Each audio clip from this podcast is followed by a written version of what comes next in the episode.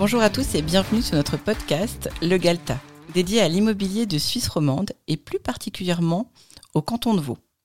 Je suis aujourd'hui avec mon acolyte Vincent pour vous parler d'un sujet fondamental lors d'un projet immobilier. Et ce sujet, c'est quelles sont les questions à se poser avant de mettre en vente Bonjour Anna. Bonjour Vincent. Vaste sujet, Oui, c'est clair. mais essentiel. Oui. Du coup, selon toi, quelles seraient les, les questions fondamentales à se poser avant, de, avant même en fait de mettre en vente Alors, même avant de se poser les questions ou de vous dire quelles sont les questions qui devraient être posées, je voudrais faire un peu euh, trois catégories de potentiels vendeurs. Tu pourrais avoir les gens qui habitent dans un environnement trop petit, un appartement de deux pièces et demie par exemple, euh, qui correspondait à un couple marié sans enfants et qui maintenant euh, ont deux ou trois enfants et qui doivent absolument sortir de là parce que c'est devenu beaucoup trop petit. Puis il y a les propriétaires qui doivent déménager pour une raison professionnelle, euh, soit pour une raison de, promotion, soit pour une raison de, euh, comment dire, de, mariage ou de divorce, par exemple. Et puis il y a une troisième catégorie qui serait les propriétaires pour qui la villa est devenue trop grande. C'est devenu une charge de travail qui est devenue euh, vraiment difficilement supportable.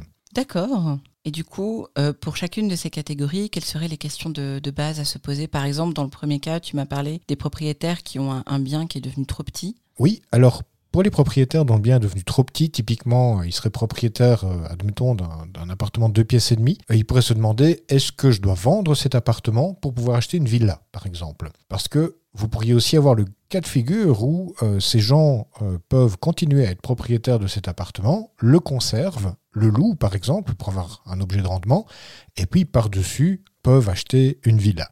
Entre nous, soit dit, c'est assez rare. Généralement, quelqu'un qui veut acheter un bien plus grand va devoir vendre le bien plus petit pour pouvoir récupérer ses fonds propres et le bénéfice éventuel qu'il va réinvestir dans un objet euh, d'une valeur plus élevée. hein.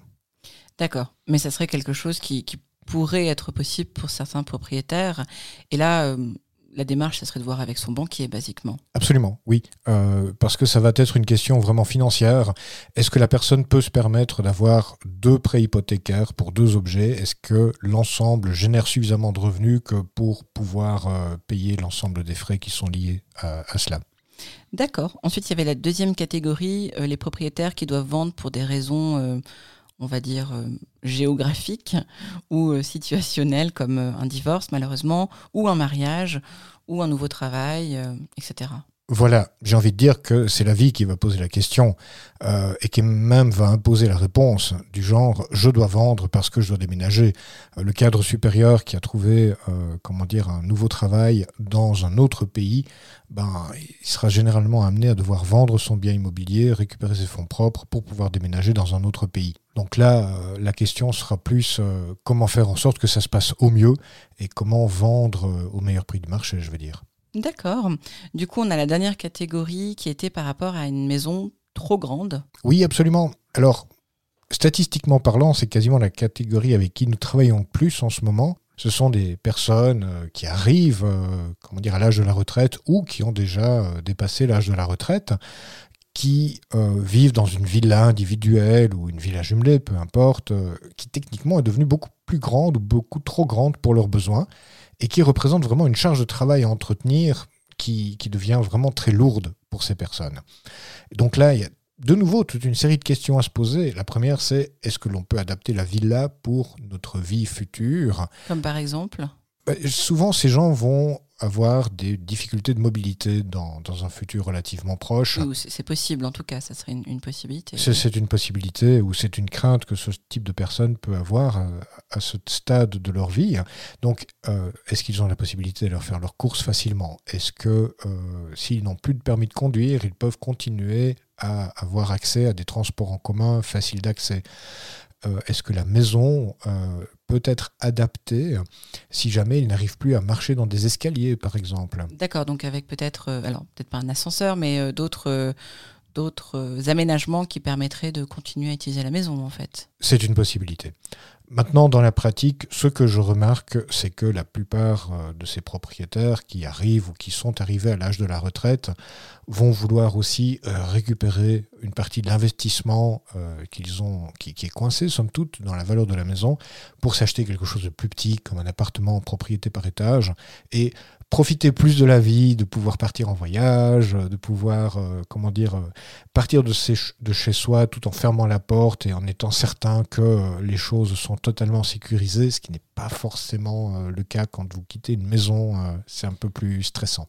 Oui, puis je me disais, une solution serait de quand c'est possible, euh, créer un espace euh, que l'on peut louer, enfin un appartement à l'intérieur de la maison, mais c'est aussi une, charge quelque part pour certaines personnes. Certaines seront euh, désireuses et d'autres non parce qu'il faut trouver un bon locataire et ça n'empêche pas certaines charges de propriétaires comme l'entretien du jardin ou ce genre de choses qui qui sont parfois ben, prennent du temps et de l'énergie. C'est vrai, c'est vrai. Mais fondamentalement, chaque cas de figure va être différent. Et donc, il n'y a pas une seule réponse à une seule problématique.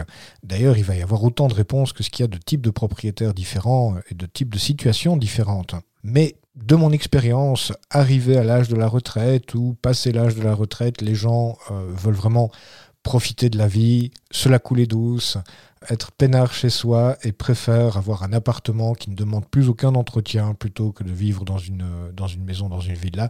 Mais le cas de, figure que tu mentionnes pourrait très bien se présenter. Toutes les choses sont à analyser et puis il faut voir quelle est la meilleure solution pour cette situation-là en fait.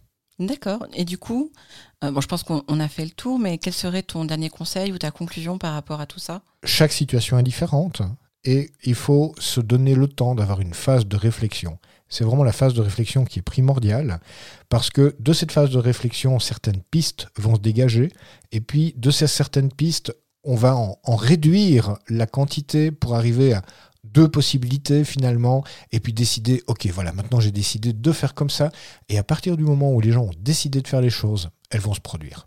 Super. Merci beaucoup pour ta réponse. Je t'en prie. On se retrouve dans une semaine pour un nouvel épisode. En attendant, vous pouvez sans autre aller visiter le site imo4g.ch pour en apprendre davantage au sujet de l'immobilier de Suisse romande et du canton de Vaud. À la semaine prochaine. À la semaine prochaine.